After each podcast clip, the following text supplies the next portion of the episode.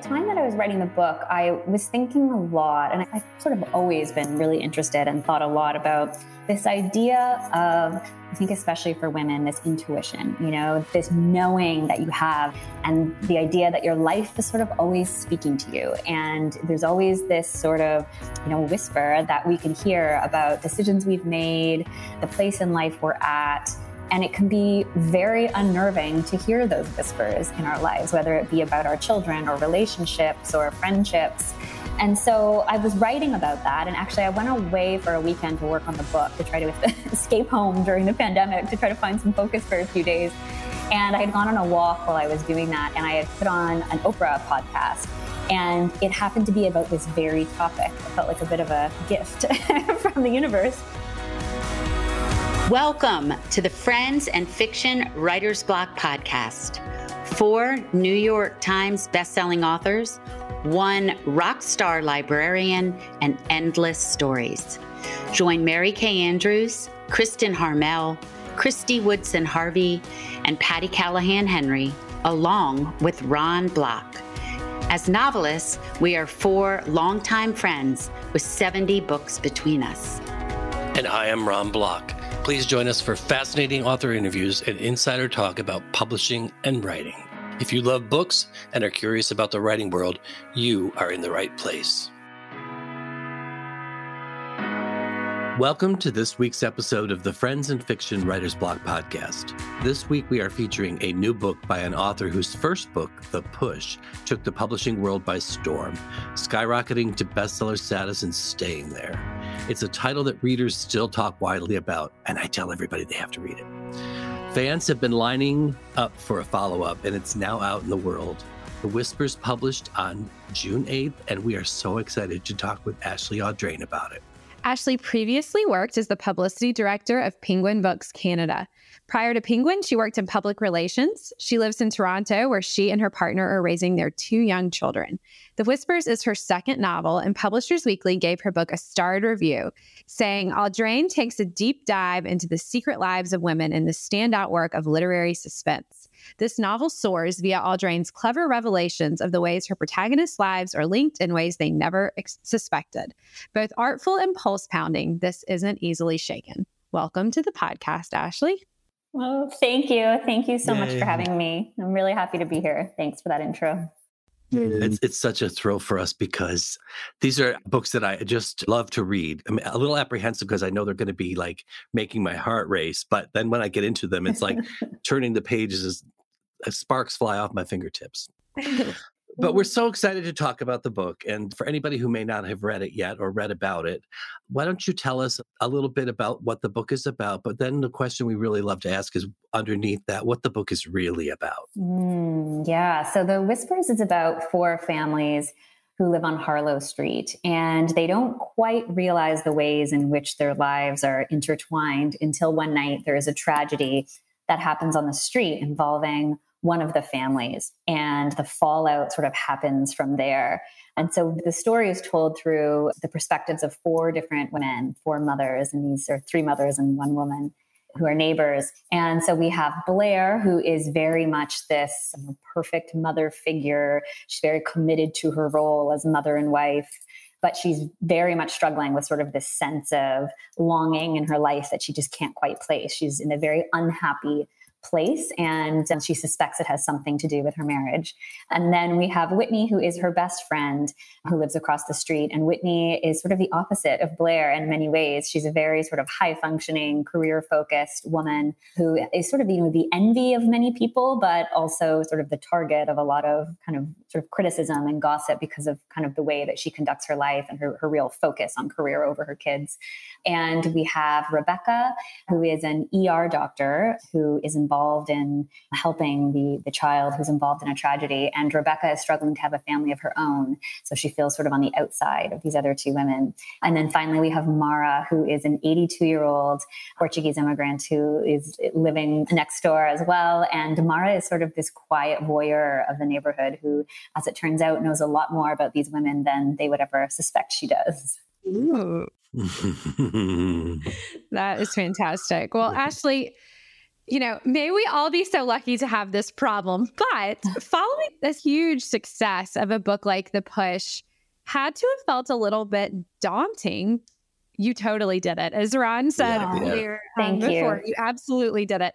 But talk to us about you know, the task of kind of following up this massive debut success. And where did the original thought and story for the Whispers come from? Mm.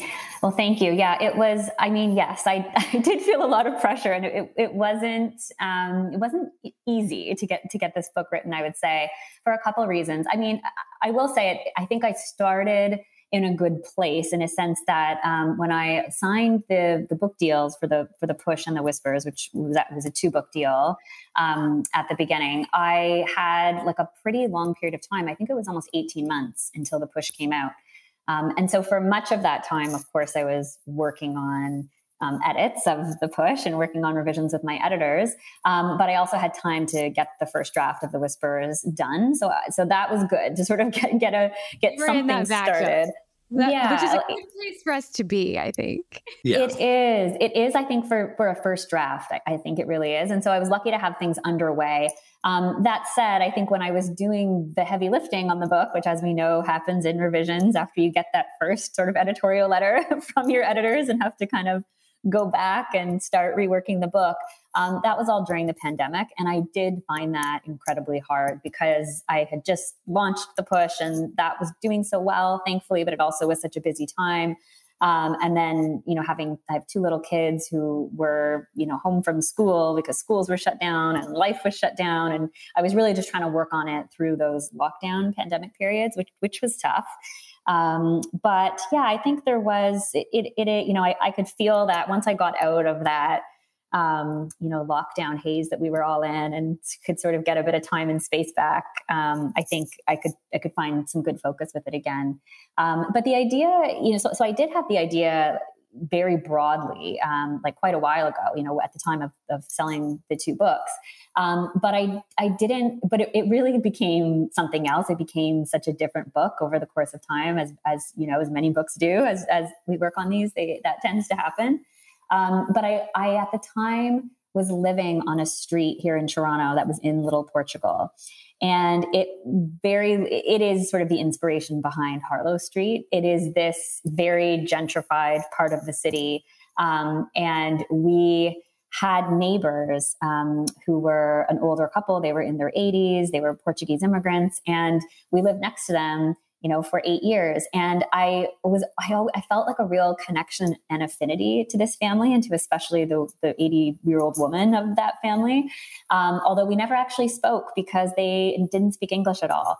But over the course of those eight years, you know, I sort of developed this kind of relationship with her in passing, you know, the waving from the street and sort of you know, they very much maintained this beautiful porch culture, you know, in that neighborhood where they would both sort of sit on their lawn chairs on the porch and really watch the world go by, but also watch us grow, you know, watch us have two kids and watch our lives change. And we were the noisy, obnoxious family next door, you know, renovating and letting our kids run wild. Um, but I, and I was always very aware of that and sort of, um, yeah, it was, and I, I, I wondered a lot about her life, although I know I don't really know anything about it.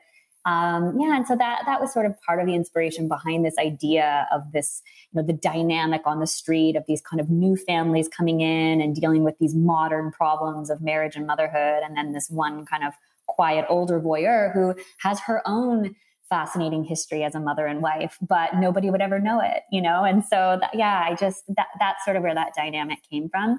And I will say that I also in that house had a my son's bedroom. He was too young to even crawl out of the crib at this point. He was small, but um, he had a bedroom at the. It was at the front of the house, not the back of the house, but it had this long, big window that opened. And there was when we moved into the house, there was never a lock on it. And I always and I and every time I saw that window, I thought, oh my god, what if it? What if? What if one day he, you know, falls out the window or opens the window or it just it felt it was like this perilous thing that was in the house that i always thought about and so that worked its way into the plot too i will say it certainly did um, so uh, we, we, wanted to ask too the, the title uh, is the whispers and um, mm. you kind of mm. explain a little bit but tell everybody uh, how that um, is significant Yeah, so I, at the time that I was writing the book, I was thinking a lot, and I've sort of always been really interested and thought a lot about this idea of, I think, especially for women, this intuition, you know, this knowing that you have, and the idea that your life is sort of always speaking to you. And there's always this sort of, you know, whisper that we can hear about decisions we've made, the place in life we're at and it can be very unnerving to hear those whispers in our lives, whether it be about our children or relationships or friendships. And so I was writing about that. And actually, I went away for a weekend to work on the book to try to escape home during the pandemic, to try to find some focus for a few days. And I had gone on a walk while I was doing that, and I had put on an Oprah podcast. And it happened to be about this very topic. It felt like a bit of a gift from the universe. Okay. But, um, and Oprah was interviewing her best friend, Gayle King and they were having a conversation about how you know gayle was in this marriage and then um, she came home one day and she found her husband having an affair with a woman that they knew um, and how of course how devastating that was. And gayle had sort of said no i had no idea this was happening. And oprah sort of stops her and says are you sure? Are you sure you had no idea this was happening? Or did you know? And then they sort of get into this conversation about this intuitive knowing and the whispers in your life. And it just, it was so bang on to like exactly what I was writing about. Um, and I really just ran with that, with that idea of the whispers. And so every character, all, all four characters, um, we hear from the perspectives of four women, they all have this experience in their life. You know, they're, they're all, feeling a whisper of some sort about some aspect of their of their life. And some of them are listening and some of them desperately don't want to hear. And they're all sort of you know have have their own relationship with that. Um, so that's sort of the sort of the meaning behind the title or behind that main theme in the book that's awesome. But let's talk about the town itself. You almost built a world. So you found this area that you just described from your own experience that's kind of regentrified, but each house is a little bit different, just like the characters that mm. live there. So, how did you match them up? Yeah, I really enjoyed writing about this, and um, I really liked the idea of a street, which was which was very much, you know, I'm sure there's streets like this in every city, but there it, it very much applies to Toronto, where I live. Um, but there is that eclectic sense, you know, all on one street of the way the houses have gone. And it's this idea that, you know, this, it, on one street, you could walk down one street and see, you know, the houses where the original immigrant families are still living and they haven't touched a thing. And then these sort of monstrous, you know, modern houses kind of built next door, sometimes on a double lot, you know, like Whitney's houses. Um, and it, and it, and it invites this real mix of culture and socioeconomic class. And I thought that's such an interesting dynamic within a street because you often become friends with your neighbors. You know, you often end up socializing with people on your street. Um, and so we have women in this book who come from very different backgrounds and are at very different, you know, financially at very different stages um, but they all have this connection, you know, through their proximity and, and for Whitney and Blair through their kids. Um, so I, I, did have a lot of fun writing Whitney's home, like imagining her house and this sort of very audacious kind of space and um, it being all white everywhere with this black marble. And I, I really love, I love, you know, home interior and decor and architecture. And so I, I just had a lot of fun sort of envisioning what her home would be like versus her friend Blair, who lives across the street, who lives in a very modest home that needs all of these repairs. And she's sort of doing her best to make it feel um, good enough, you know, for her and her family. Um, so yeah, I, I, have very clear, very clear images in my head of, of what each of these houses look like. Mm-hmm it very much played into Rebecca and Ben's story as well. So Rebecca is the doctor who's struggling to carry a pregnancy to full term. You know, she's struggling. They're very much struggling to have a baby, and there all there is this sense of.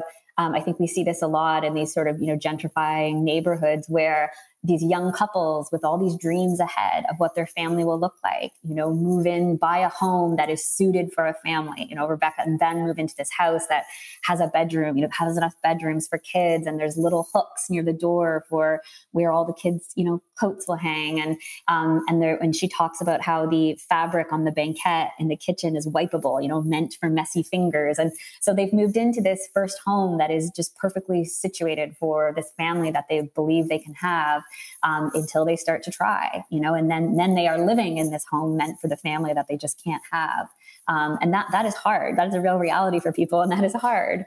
Um, so so the yeah the you're, you're right. The, the house for each of these characters becomes quite important in terms of where they're living.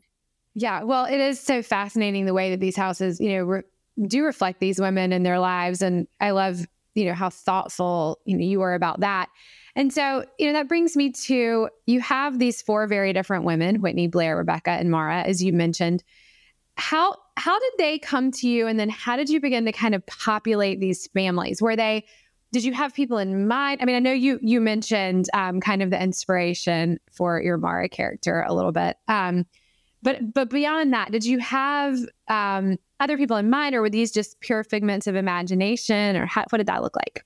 Yeah, good question. Yeah, I you know I had so much fun developing these characters. I, I, had you know because I was in the world of the push for so long, which is very like a very tight perspective from one woman, you know, and she is speaking quite directly to one person in this book, and so every the, the whole thing felt very tight.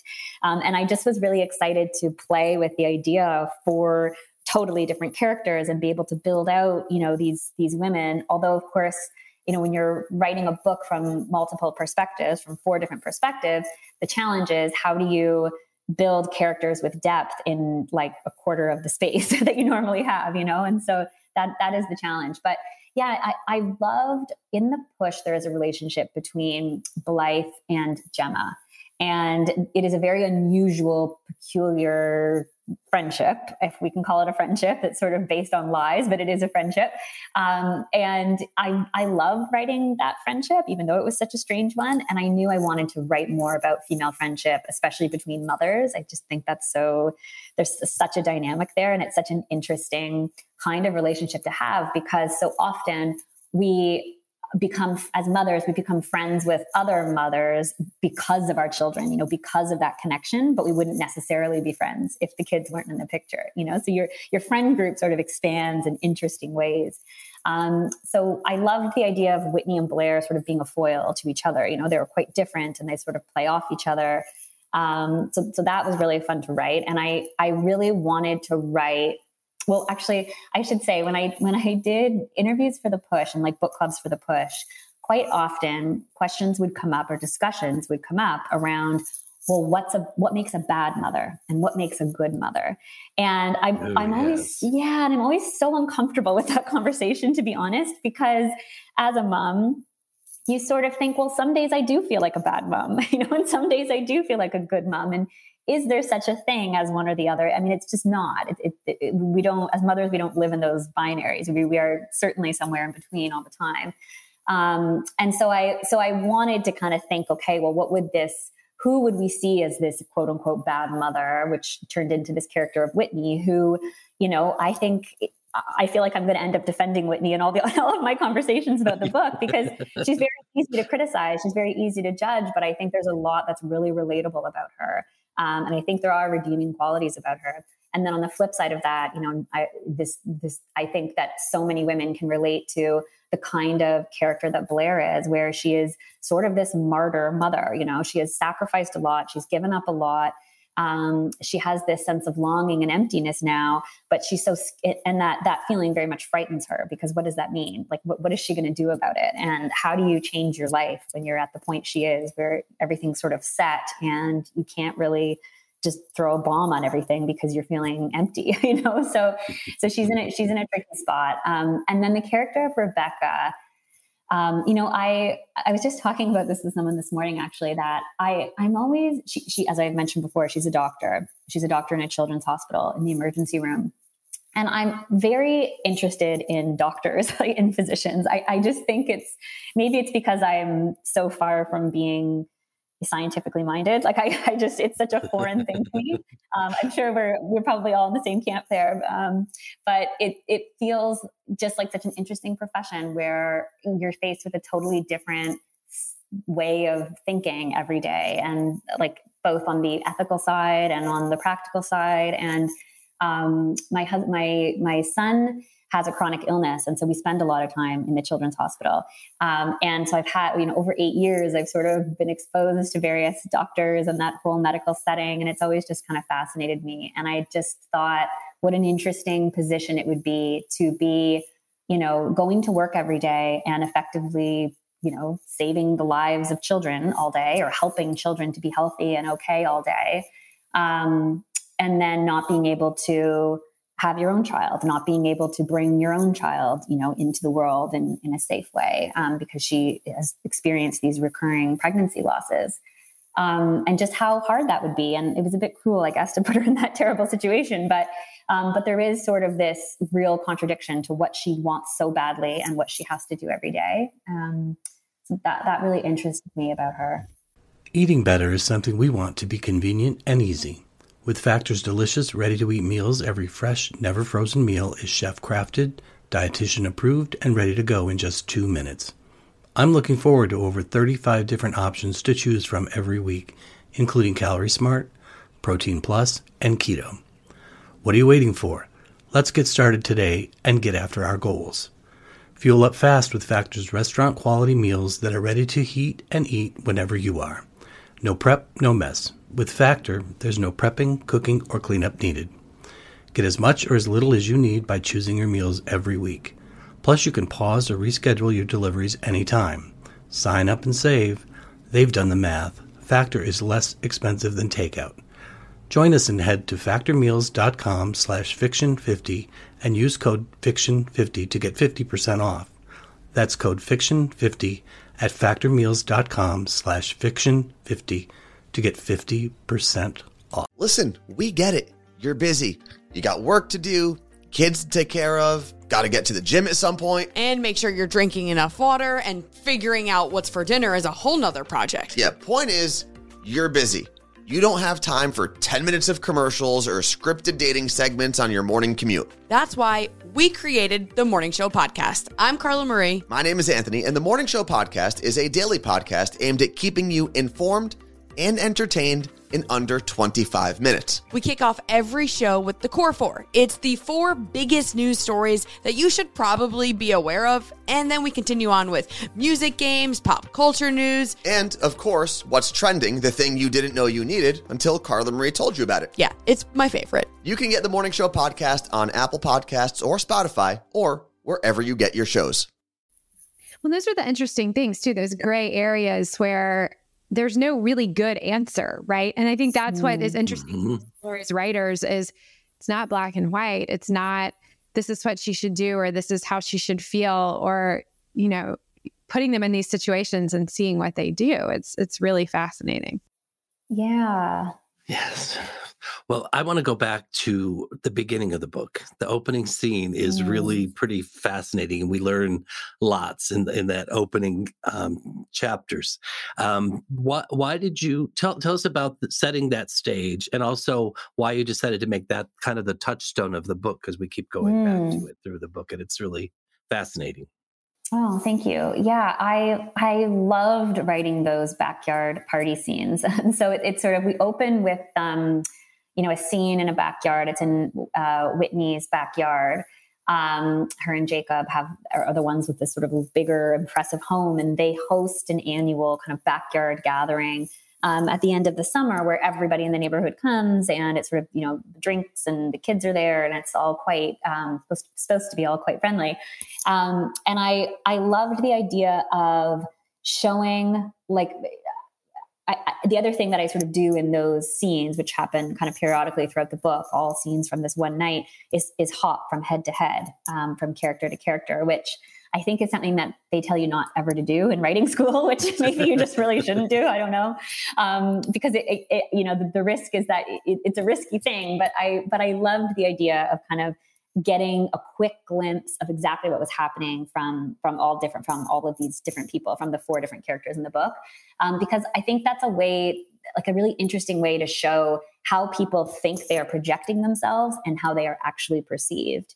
Um, and i think that's what i was trying to kind of achieve in those chapters you know like what is going through one person's mind about the way they're presenting themselves to the party versus you know how are they being judged by everyone else for doing that exact thing um, and so it was just a really fun like few scenes to write. And and there's you know some some important thing it kind of builds up to a few important things that happen in the plot along the way um, playing with kind of timeline. Um, but in that opening scene we also get this this one big event that kind of you know turns everything on its head for the rest of the book um, which and I don't think it's a spoiler because I think it's in the back copy of the book. It's, yeah, it's say, right on the cover. So yeah, to say that Whitney really loses it. She really loses it on her son, and she just she's her she can't find her son is this source of real irritation and tension for her, and she's trying to put on this very perfect party and wanting everyone to have this like very you know picturesque time that's going to end up on Instagram. And she's, you know, moving around the party and sort of doing her thing. And she can't find her son. And she's wondering where he is and why he's not acting nice and polite like the other kids in the neighborhood are. So she sort of searches the house for him and she finally finds him upstairs and he's eating all the party favors that are meant for the, for the kids to take home. And she just gets absolutely furious at him and screams at him. Um, and then suddenly realizes that the door to his bedroom window is wide open and everybody at the party down below has heard. Um, and it is just one of those moments that, you know, she hears the deadening of the party below her and knows that everyone, you know, has just heard what she's done. And I think that, I think most, I think not, not to that level, but I think most parents can relate to that feeling of, having you know yelled at your kid or screamed something or been angry in a moment and then thought oh who saw that or oh who heard that you know because it, it's such an impulsive thing um, and so this was this was definitely like a you know a, a, the next level of of that. But she you know she instantly in that moment knows what has gone wrong and what she will have to pay the price for after that. Um, and so that kind of you know kicks things kicks things off in a in a downward spiral for her. This is on such a small scale, but when I read that, I remembered my son was two and we were in Target one day. And it wasn't anything like bad, but you know, he was two and he was being two, and like I was annoyed. I wasn't like screaming at him or like, you know, there was nothing like horrible, but like neither of us were on our best behavior. And I remember getting home and I had an Instagram like DM from a woman that was like, I saw you in Target today and I really wanted to oh, say oh. hello and maybe get one of your boyfriend, but, but, I, but I didn't want to come up to you. And I thought, please God, don't let it have been in a moment like, oh. sit down in this cart right now. Yeah. You are not your dollar spot toy or whatever yeah, it was. Exactly. Oh, oh, that's so oh, funny. It, it, even, it, probably was exactly the moment she saw because Murphy's right. would have it that way, right? And, and she oh. filmed it. yeah, exactly, exactly, Why would it be the ninety percent of the time that you're being a nice mother? You know? yeah, exactly, exactly that. Exactly that. Me too. At its core, The Whispers is an exploration of motherhood and its many, many facets. And you do write about some really tough topics. So, can you talk about how you created these complicated complicated relationships that really balance between anger and desire? Hmm. Yeah, I I guess I'm always sort of interested in writing about um, the parts of motherhood or the parts of womanhood in general that feel the scariest. You know, feel the feel the most uncomfortable. I should say. Like I I really um, I feel like someone said to me the other day that reading my books um, felt like like when she's reading them in public, she was reading them in public, and she she felt like she almost was naked while she was reading them. Like it gave her that sensation of you know reading about these experiences of women and and just feeling very bare or exposed. And I I think there's something to that. Like wh- why do we feel that way when we read about these? Um, darker, harder parts of being a mother or being a woman. And you've touched on some of them there. And I, I think I, I wanted to anger and rage, I think, is a really hard topic for mothers. And I think that we all experience it. We've all had moments of it. We all know what exactly what that feels like when like the heat creeps up and the anger gets to a certain point and you just want to lose it. Um, and I think the, I think we felt like that before, but then I think the pandemic really, really made that um, a really hard issue for a lot of parents and a lot of mothers who were just really struggling during those few years. Um, and I just thought like I, w- I wanted to write about that. I wanted to write about um, how that feels, like how hard it is to control. Of course, Whitney is a character who has a very, very, very hard time controlling that, um, as we see it several times throughout this book. Um, but I think that's something that carries a lot of shame for women. Like it, it's very shameful to feel that angry and very shameful to feel that kind of rage, and yet we all do. Um, and I think we all try to hide it in a certain sense. And it, it is so embarrassing and exposing to like have be in Target and have somebody see you like be angry at your kid. Like that, that's really hard, right? Yeah. Or like I've had experiences where I've like really yelled at my son and then turned around and I'm like, oh, my friend is right there, like behind, you know, in close proximity. And you just feel, ugh, you just feel so like bad about it. Um, so and she has also yelled that. at her son like that, but she's judging you too. exactly. That's, That's exactly right. it. We all know it makes us all so uncomfortable. We all kind of go, ooh, right? Like it's just this, it's just this real innate kind of thing. Um, so that was that was important to me to kind of to write about in this book. And then the other thing that um, I sort of you know had some debate around like how much do I include or how much do I want to write about it is um, you know Rebecca has a history of reoccurring pregnancy loss as I've mentioned, um, and I, I really that to me is one of those things that um, well like I, I, when I was you know having kids going through having kids I had my own miscarriages or pregnancy losses. And I remember thinking like wow it's so surprising to me how foreign this experience feels. Like how how I really don't know anything about that. I don't hadn't read or heard or watched like what that really feels like or what I should do like what you're supposed to do like there's so many things about that um, that we don't talk about because it is uncomfortable. It's an uncomfortable thing for other people. Um, and so there's very much this sort of um, culture of like, well, just don't don't talk about it. It happened in the past and move on. And of course, we see that like Rebecca can't move on from that. It's all she thinks about. It is entirely consuming um, because it is really a consuming thing. You know, when you're going through it. Um, and I was just thinking about how like I had never really seen that in detail on the screen or on the page.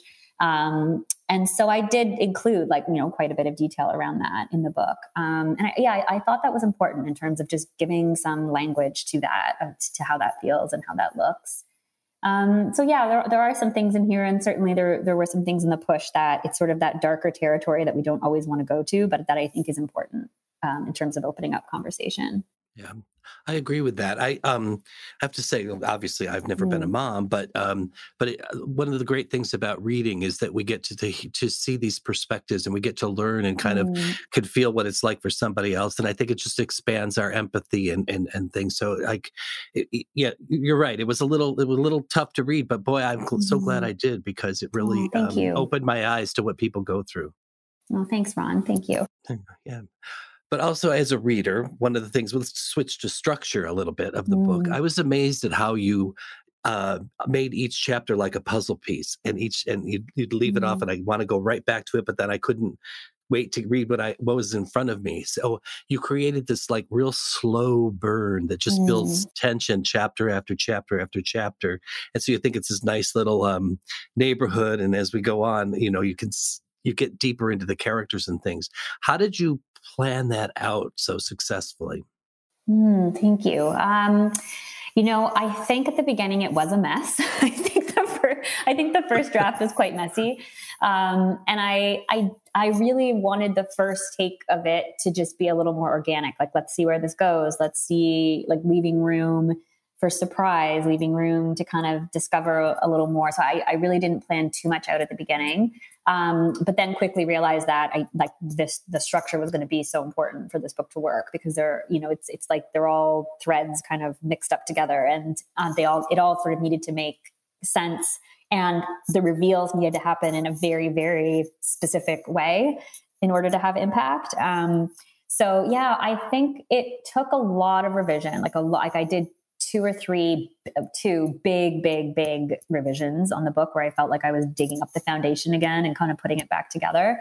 Um, and then, you know, several, many revisions after that to kind of work on character and things. But um, yeah, I think one thing that really helped, I think, in doing those multiple perspectives was to some of my revisions or some of my some of the editing I did was I would only edit Rebecca from start to finish. And then I would only edit, edit Whitney and kind of go through each character and then only do the backyard scenes um, so that nothing was missing and that they each worked really strong on their own.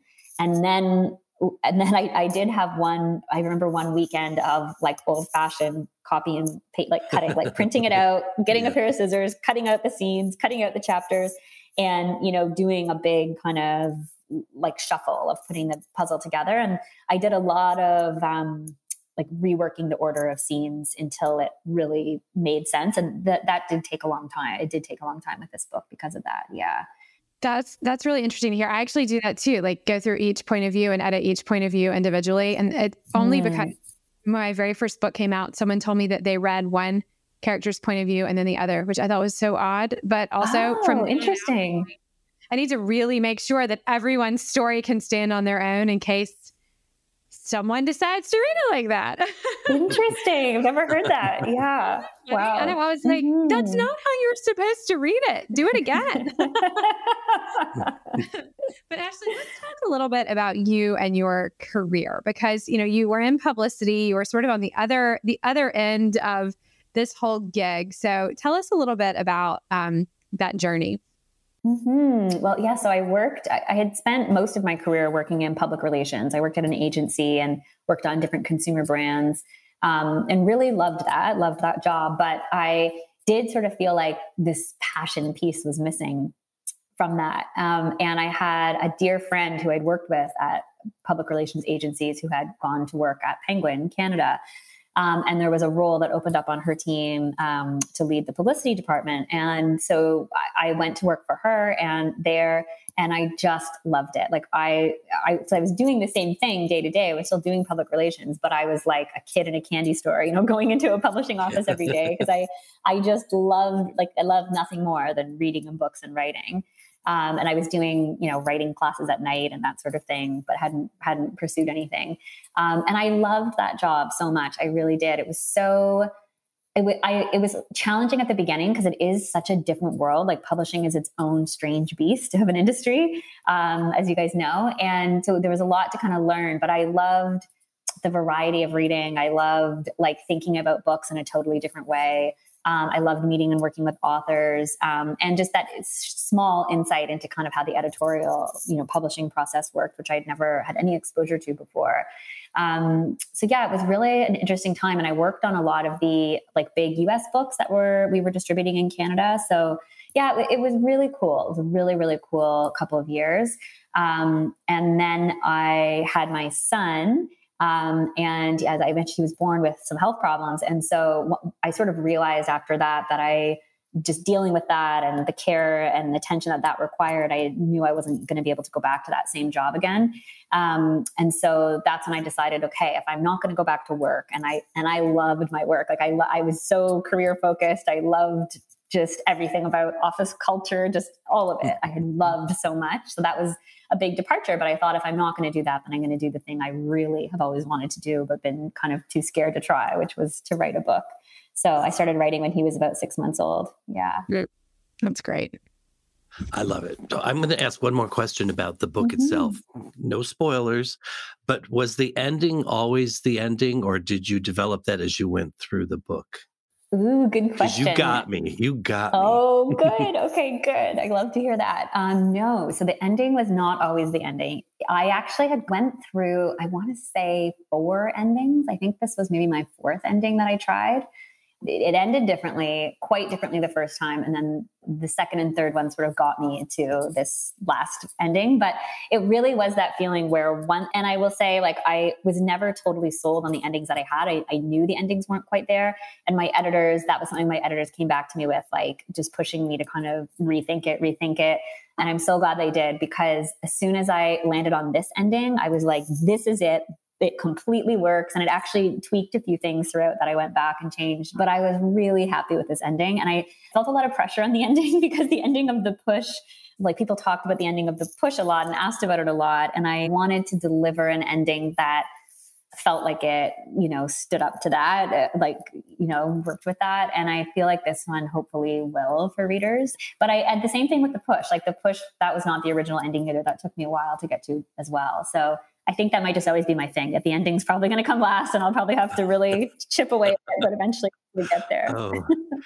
I actually rewrite my ending, like, or I'll leave a big note for my editor, like, this isn't the ending, but I don't know it until we've oh. like gone through oh. the oh. next round. Like I'm the same. Like I feel like sometimes you just can't totally tie it up. Like you're not yes. ready.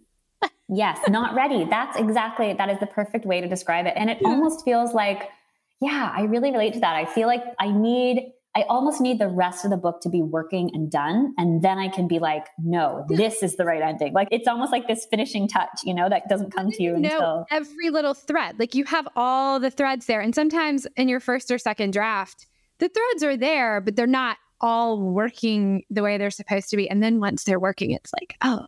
yes, that's exactly it. You've described it perfectly. Yeah.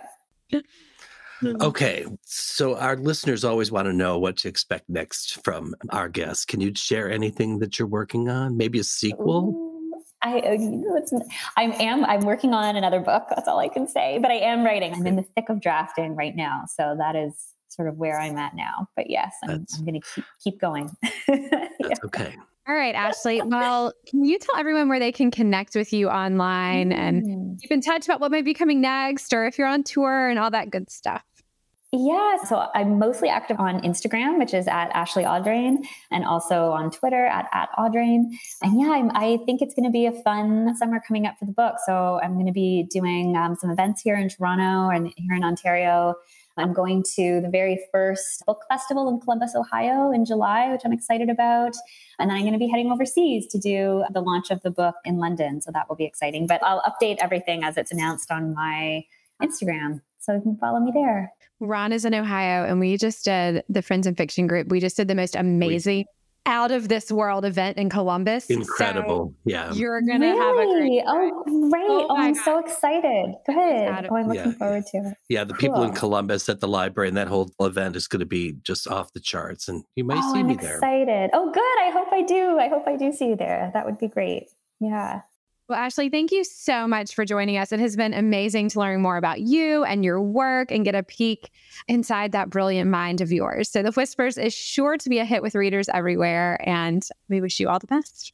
Thank you. Thank you, Kristy and Ron. This was really fun. I really had a lot of fun chatting today. Thanks. Same here. Same here. And I will never look at any of my neighbors the same again after reading this book. it's got so caught up in the psychology of it and the drama and the tension.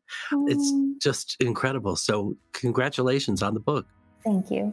And a huge thank you to our listeners for tuning into this episode. If you want to purchase a copy of The Whispers and help an indie bookstore at the same time, visit our friendsandfictionbookshop.org page and grab a copy.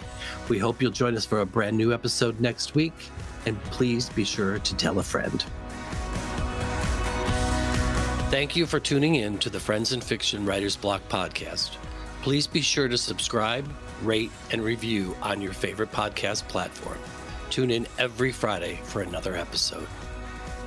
And you can also join us every week on Facebook or YouTube, where our live Friends and Fiction show airs at 7 p.m. Eastern Standard Time. We are so glad you're here.